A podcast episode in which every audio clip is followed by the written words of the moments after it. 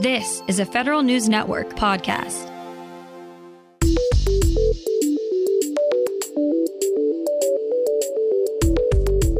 Coming up on today's Federal Newscast, a losing bidder for the DoD multi billion dollar moving contract will submit additional evidence in its lawsuit.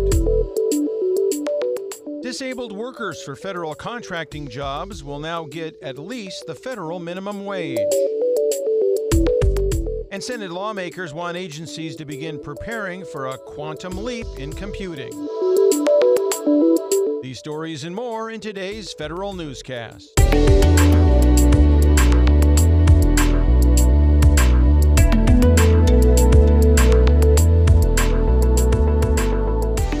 It's Monday, July 25th, 2022. Welcome to today's episode of the Federal Newscast. I'm Peter Musurlian. The White House highlights its cybersecurity priorities as agencies start to put together their 2024 budget requests. Federal News Network's Jason Miller has the details. Zero trust, secure by design, and the training of cybersecurity workers are among the top areas the Biden administration wants agencies to focus on in fiscal 2024. The White House's cybersecurity budget planning guidance released Friday doesn't necessarily tell agencies to focus on different areas. Rather, it's more of a reminder for them to ensure they're investing in the right priorities. These include training around IT and cybersecurity that moves beyond baseline awareness. The White House says agencies should support executive leadership training and additional programs and resources for areas that intersect with cybersecurity. Jason Miller, Federal News Network.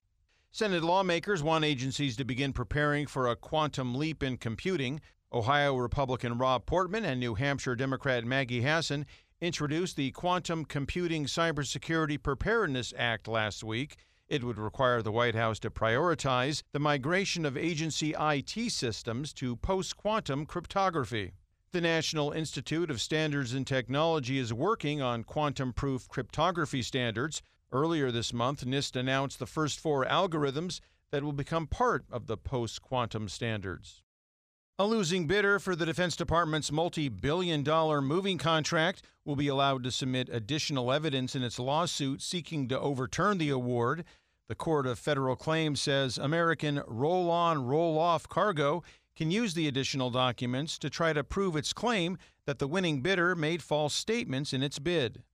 ARC claims HomeSafe, the winning bidder, relied on a FedRAMP cloud security certification that it had not actually earned by the time bids were due.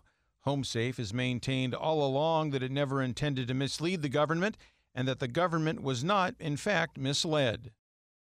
Low pay, few promotions, and a lengthy hiring and clearance process are just a few of the issues the State Department has with retaining an IT workforce. The Government Accountability Office says the department should develop performance indicators, baselines, milestones, and targets to track progress on improving IT recruitment. The department has made some efforts to support IT employees, including raising entry level pay for experienced applicants. But if the department incorporates all 16 recommendations, GAO says the agency can better compete for strong IT staff.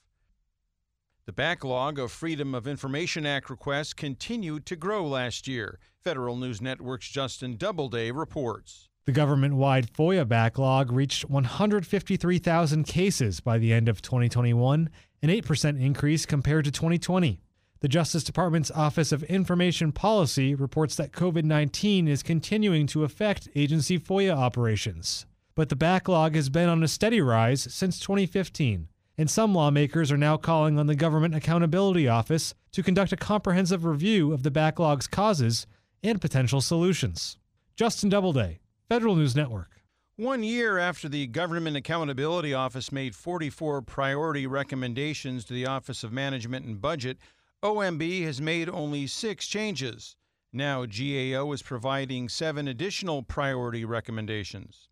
These include increasing availability and transparency of government data, reducing government wide improper payments, and establishing controls for disaster relief. GAO would also like OMB to issue a plan to implement a federal program inventory.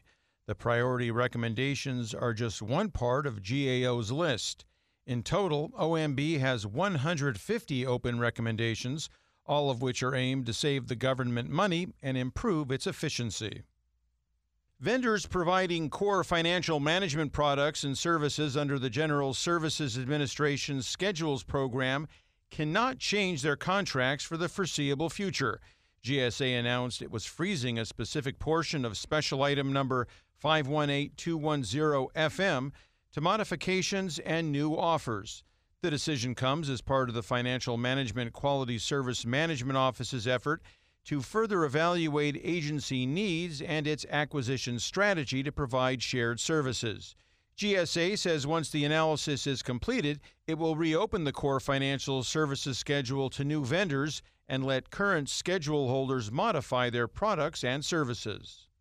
Businesses that hire workers with disabilities for federal contracting jobs must now pay those workers at least the federal minimum wage. Federal News Network's Jory Heckman has more. The Ability One Commission publishes a final rule requiring new and current contract holders to certify they will not pay their employees less than the federal minimum wage or the state or local minimum wage if higher. The Commission expects the rule will affect 42% of nonprofits participating in the program. Vendors in the Ability One program sell $3.6 billion in goods and services to federal agencies every year and employ more than 45,000 workers with disabilities in all 50 states. Jory Heckman, Federal News Network. The Biden administration outlines its budget priorities for federal research and development. The White House directs agencies to prioritize making artificial intelligence trustworthy, equitable, and secure as part of their fiscal 2024 R&D budget requests. A memo from the Office of Management and Budget and the Office of Science and Technology also tells agencies to focus on technologies to tackle climate change and prepare for future pandemics. The administration is also calling for a whole of government approach on research to reduce by 50% the cancer death rate, building off of the White House's so called cancer moonshot. The Environmental Protection Agency needs to improve the transparency of its cancer assessment process for pesticides. A new report from the Office of the Inspector General says the EPA did not follow the established transparency requirements when assessing pesticide impacts on cancer which could affect the human risk assessment. The report provides nine recommendations to improve transparency of the process. Those recommendations include requiring external peer review of Office of Pesticide Programs risk assessments that use scientifically or technically novel approaches or that are likely to have precedent setting influence on future risk assessments. The recommendation would align with the Office of Management and Budget's final Information Quality Bulletin for peer review. The Government Accountability Office says the State Department needs better ways to measure progress on diversity and inclusion goals. Federal News Network's Drew Friedman has more. The State Department does not effectively address root causes of its workforce disparities. A new report from the Government Accountability Office finds that the lack of DEIA measurements risks using resources on the wrong solutions and leaving barriers to equity unaddressed. 70% of those surveyed say the department does not hold leaders accountable for progress on diversity. GAO gives four recommendations to the agency to better evaluate its progress. Drew Friedman, Federal News Network. Find these stories and more at federalnewsnetwork.com. For the Federal Newscast, I'm Peter Musurlian.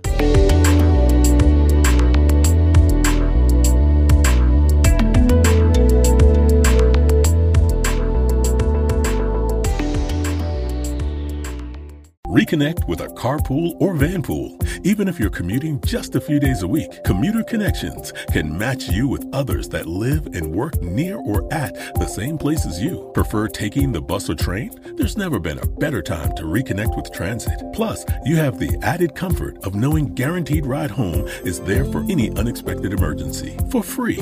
For more options, visit commuterconnections.org or call 1 800 745 RIDE. Some restrictions apply. Your story. It lives in River City, where you can enjoy a metropolitan vibe and a small town feel, where we set the standard for service and looking out for one another, where there's so much more than steak in our thriving food scene. Your story is the story of Omaha, told by those who live it and love it. Whether that's helping you keep up with the Cornhuskers or creating the content you crave. And here in the Omaha World Herald is where it comes to life. Omaha World Herald, where your story lives.